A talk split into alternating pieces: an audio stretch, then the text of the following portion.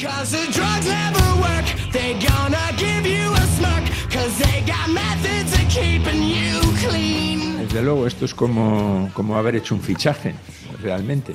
No has tenido que desembolsar dinero, tienes un jugador que ya le conoces, tienes un jugador con un potencial extraordinario y vamos a tratar de, si no se ha completado esa operación, pues que en verano, cuando termine el campeonato, valga el doble. Trataremos de, de animarle porque era una situación para él estupenda, de mejorar su- sus condiciones en todos los sentidos y lo que necesitamos ahora es que se centre en, esto, en, este, en nuestro equipo, en, en- su casa, como él dice, y que nos, que nos meta goles y que nos ayude para conseguir los objetivos que tenemos. Y le ayudaremos para pasar esta pequeña desengaño que igual se ha podido llevar, pero, pero bueno, estará encantado de estar aquí seis meses más y luego que le traspasemos en lugar de en 20 o en 40. Esto es lo que decía aquí que se tiene el pasado 29 de enero cuando el bueno de Nicolas Jackson no pasó esa revisión médica con el Bournemouth, se iba a quedar en el Villarreal, no iba a recibir el Villarreal esos 25 millones de euros, se hablaban, y nosotros pensábamos que hoy, que una oportunidad perdida, ¿no? Eran 25 millones de euros por un futbolista que todavía en la máxima élite no había demostrado un super nivel.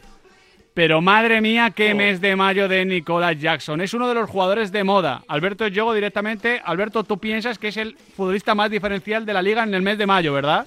Bueno, yo, yo de, de- de la liga desde luego. Desde la liga. O sea, como diferencial entendido, como, como futbolista con un rendimiento eh, de ese calibre, es que acumula eh, seis partidos consecutivos, ha marcado ocho goles, ha dado dos asistencias, ha participado en prácticamente todas las acciones de goles del, del Villarreal y algunos goles han sido más de oportunismo y otros han sido acciones eh, cabalgando. Y ahora a Miguel le preguntaremos a Miguel Álvarez sobre ese gol que le dio el ascenso al Villarreal frente al Nastic, que es un gol muy parecido a ese tipo de cabalgadas, cogiendo el balón desde muy atrás, driblando rivales y superando al, al portero rival. Yo que soy optimisma, optimista 200% con los africanos, ya me conocéis, no hace falta que engañemos a nadie, hasta yo mismo ¿no? me, me- me- me he sorprendido un pelín ¿no? por esta explosión de... Pues mira, de vamos a, vamos a ver si también se ha sorprendido, aunque sea un pelín, el que fuera su entrenador. Miguel Álvarez, ¿qué tal? Bienvenido a la pizarra de Quintana, ¿cómo estás? Eh, buenas tardes. Bien, hombre, bien, muy bien. ¿A ti te ha sorprendido, aunque sea un poquito, lo que estamos viendo en Primera División? ¿O, o ya que le tuviste el año pasado y fue diferencial contigo en ese ascenso a, a la Liga Smartbank, eh, ya te lo imaginabas? Hombre, yo esta mañana me hacía una pregunta en rueda de prensa y decía que a lo mejor soy ventajista porque soy entrenador suyo. Y yo sabía que tenía que, que explotar, de, sabemos de su potencial. Pero sí que es verdad que nunca sabes cuándo va a ser, ¿no? Y ponía el ejemplo de que casi la mayoría de, de delanteros explotan más tarde, porque hoy ser delantero es una empresa harto difícil, ¿no? Hmm. Harto difícil porque la estructura defensiva son muy potentes, eh, básicamente ahora casi todo el equipo se está poniendo incluso de moda de jugar eh, con cinco, con tres centrales, cuando no es un, eh, como mínimo con dos centrales, eh, con una estructura defensiva trabajada por, por unos entrenadores que hay ahora brutales en el fútbol español. Claro, eso es muy difícil. Encima con un chico joven, pues bueno, nunca sabes cuándo va a ser, pero en cualquier caso lo que sí es verdad es que él tenía unas condiciones brutales y era un diamante por pulir, ¿no?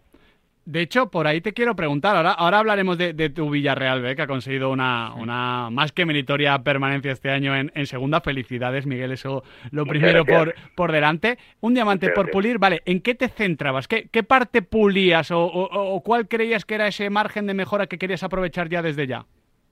Bueno, es que se dieron muchas cosas, eh, tanto mis compañeros como yo, porque no sé yo, hay un grupo de trabajo en staff técnico donde aquí creo que eso lo cuidamos mucho, estamos todos por y para el jugador y, y siempre entendemos que, mejorando al jugador, de, de- mejorarle lo que hace muy bien, pero también intentar ayudarle en, cositas que le pueden ayudar para, para que en cualquier caso tenga más posibilidad de llegar al fútbol profesional pues eh, cuando vino de, de Mirandés, porque él, él, después de la etapa de juvenil estuvo con nosotros en pretemporada y las últimas semanas lo tuvieron al Mirandés. Entonces tuvo una, una temporada en Mirandés, no jugó mucho, tuvo muchas lesiones. Bueno, nosotros habíamos conseguido una serie de cosas que creo que son importantes para intentar ayudarle a que llegue al fútbol profesional y se quedó ahí en stand-by porque fue al Mirandés. Entonces cuando vino, pues nos encontramos un jugador, pues bueno, que, que, que básicamente había estado en segunda A, pero que no había, no había participado mucho, había tenido lesiones musculares, y nos centramos un poquito, pues entre todos mm, miramos dónde realmente él podía explotar sus condiciones, hablando con él indudablemente, haciéndole ver lo que nosotros veíamos también, pero que él lo tenía que interiorizar y, y sobre todo él ver que, que, que, para él era bueno, ¿no? Eh, porque él básicamente juega mucho en banda anteriormente, ¿no? Claro. Entonces, eh, indudablemente en banda te exige un tipo de trabajo con idas y vueltas, más hoy en día que casi todos los equipos te llevan casi a bloque bajo por la, la nueva salida, bueno, por la salida de tres que básicamente te hunden.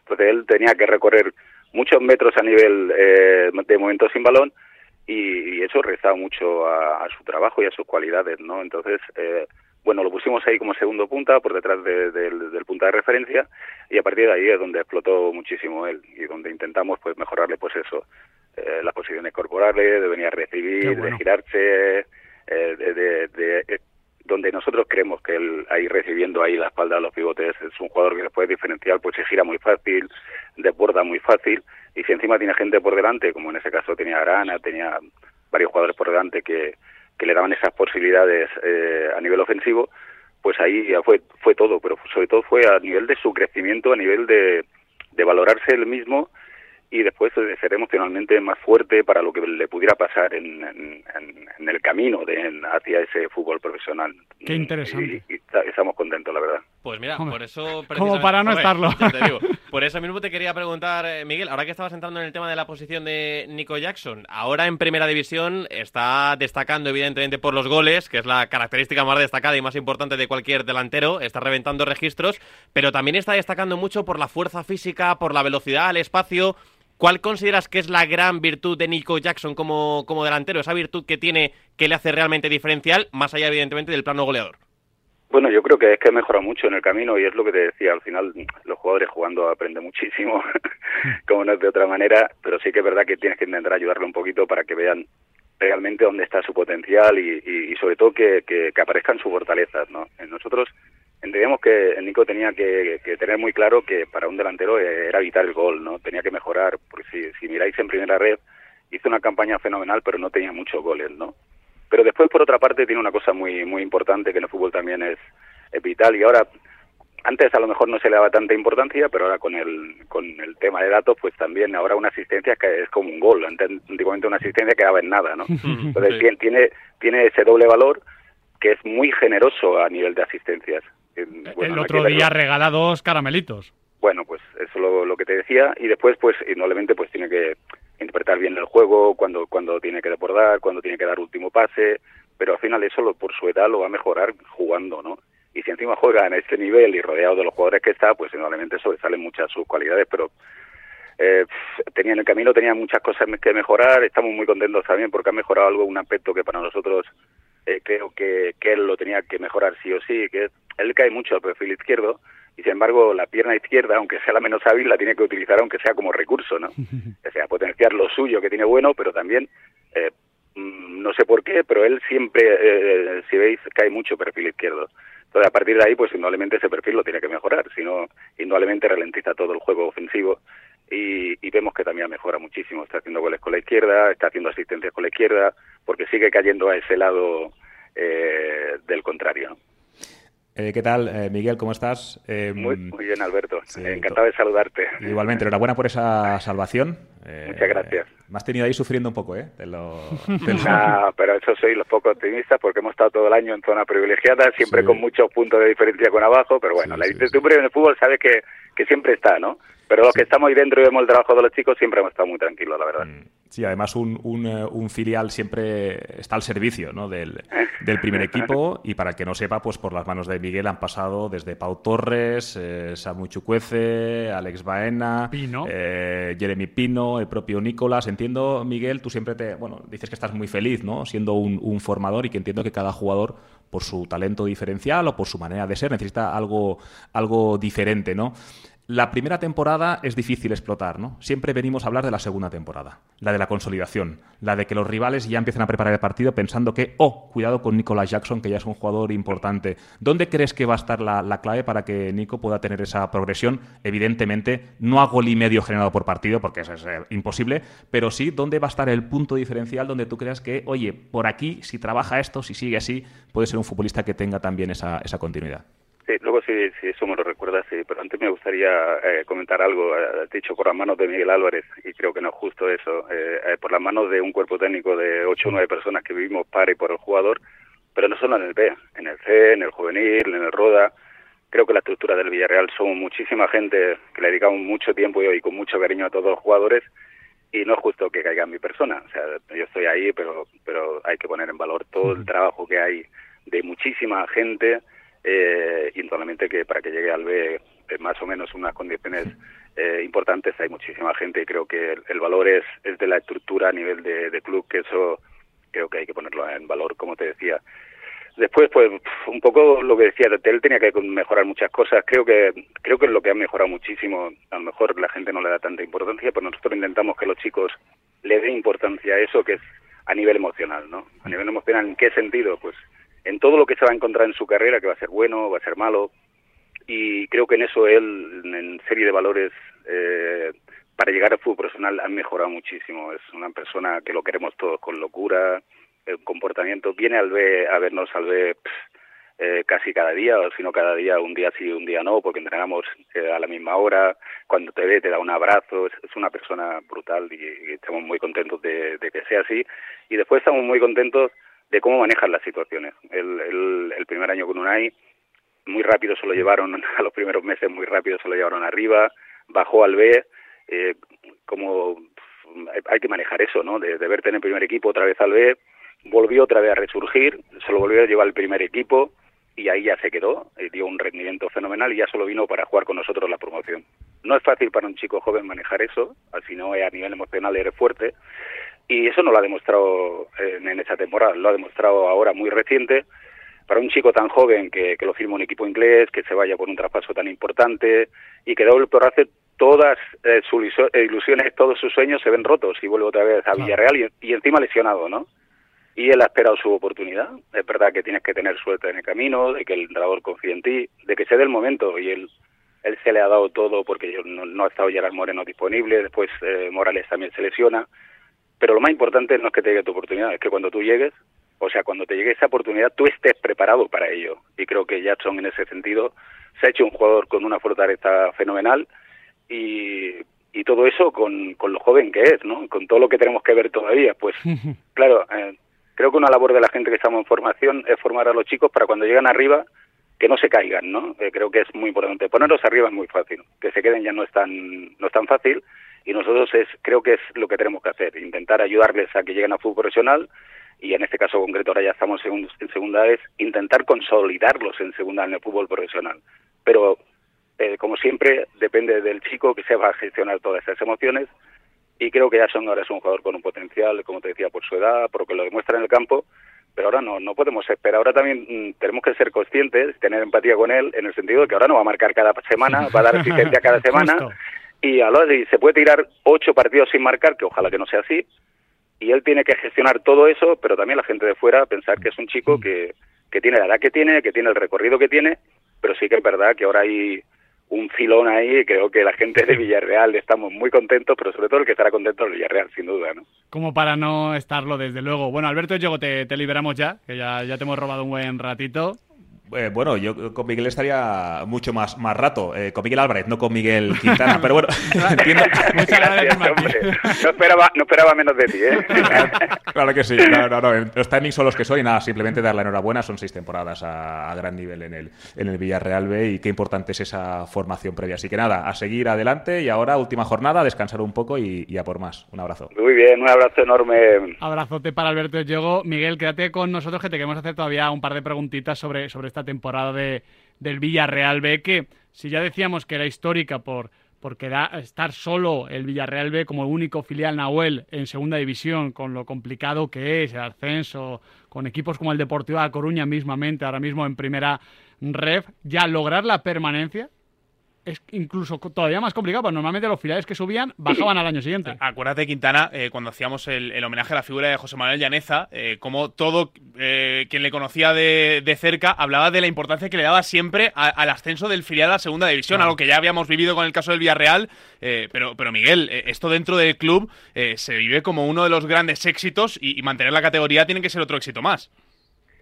Sí, sí, la verdad que estamos muy contentos sobre todo al final los primeros años no tuvimos tanta continuidad porque los chicos eh, lo hacían muy bien y al final cada año eran 20 jugadores nuevos, 18 nuevos, lo cual nos congratulaba porque la gente iba por fútbol profesional.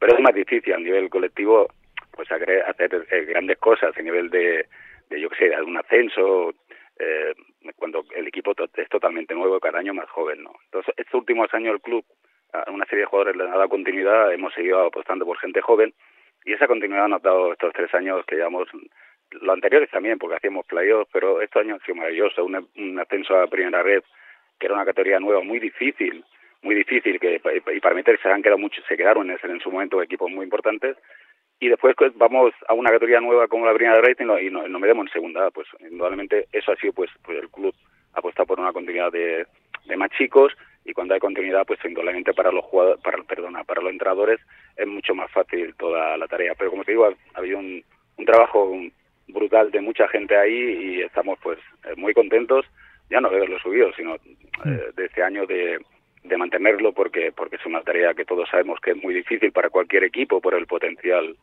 que hay, ¿no? Hay, yo que sé, el 75-80% de equipos son históricos con una masa social brutal, con, con presupuestos mm, increíbles, con jugadores eh, de un nivel muy muy top y para nosotros era muy muy importante este año y, y bueno y además pues un poco lo que decía al principio creo que durante el año prácticamente tampoco hemos sufrido creo que le hemos disfrutado mucho la la temporada y, y, y encima pues bueno pues eh, Y, tiene, ah, y tiene el mérito, Miguel, que al final, claro, eh, el el filial está para lo que está, para formar, pero también para servir al primer equipo. Y ha habido futbolistas, obviamente Ramón Terraz, que había llegado para el filial, que ha subido al primer equipo, el tema de, de Jorgensen también. Eh, eso, claro, tú, tú lo entiendes como normal y como positivo, es bueno para el club, pero te hace trabajar el doble, digamos. Bueno, yo me llego, ya lo tengo cumplimentado hace tiempo. A mí lo que me hace feliz es intentar ayudar a los chicos en ese camino tan difícil. Y sobre todo estoy orgulloso de ellos porque eh, no es solamente de que ayuden al, primer equipo en, durante los partidos, eh, que lo han hecho durante el año, pues hemos tenido que ir a veces con, con gente que era titular y se ha ido con el primer equipo, lo cual a nosotros nos satisface muchísimo, sino también en el día a día. Hay muchas semanas que no podemos hacer plan de partido, preparar el partido como nosotros quisiéramos, porque van a entrenar con el primer equipo. Pero nosotros estamos muy contentos, pues si entrenan con el primer equipo también se acelera un proceso que es importante, están entrenando y, y compitiendo con gente de un nivel muy top, lo cual también ayuda al B. O sea, por una parte eh, te quita, por otra te da mucho, ¿no? Entonces yo creo que que no, es- no es fácil, pero nosotros ya eso lo, lo tenemos claro y para nosotros es una satisfacción fenomenal y, encima pues si se da que, que hemos salvado la categoría y por momentos pues jugando el fútbol que, que tenemos aquí muy muy interiorizado en Villarreal eh, bueno pues la verdad que estamos doble satisfechos. Y yo creo que todos los pizarritas que nos están escuchando saben que el Villarreal está en buenas manos cuando escuchamos a profesionales como tú contarnos el caso Nicolás Jackson, contarnos cómo gestionáis todo en el Villarreal y por eso no es casualidad que luego pues aparezca Jeremy Pino, Baena y compañía, evidentemente, en la máxima categoría y siendo futbolistas determinantes. Miguel Álvarez, muchísimas gracias, reitero las felicidades por esa permanencia y sobre todo por ese éxito con cada futbolista que llega a la élite, sabe quedarse y encima disfruta. muchas gracias a vosotros por acordaros y un abrazo muy muy grande Un gran abrazo para Miguel Álvarez, que creo que nos ha dejado varias lecciones Sí, sí, sí. de fútbol, vida y gestión muy, muy, muy buenas. Así se entiende cómo Nicolás Jackson. Me, me parece muy interesante lo de que era banda izquierda, el tema de la pierna izquierda. Eh, lo, lo estaba pensando comparándolo quizás un poquito con Rafael Leao, otro jugador súper poderoso que, que empezaba en banda izquierda. En este caso sigue, sigue igual ahí, pero bueno, al final, como decía, no deja de ser la, la demostración de que. Porque hay clubes que, que, que siguen creciendo y que siguen cumpliendo objetivos, porque hay clubes muy bien gestionados. Y el Villarreal, para mí, es un ejemplo obvio en el siglo XXI de club bien gestionado, no ya en España, que es obvio, en Europa. Sí, sí, modélico en muchos sentidos el Villarreal Club de Fútbol y este rendimiento de grandes futbolistas que estamos viendo en Primera División, como el de Nico Jackson ahora, pero también otros muchos como los de Jeremy Pino, Baena y compañía, solo es la consecuencia de lo bien que trabaja el club castellonense.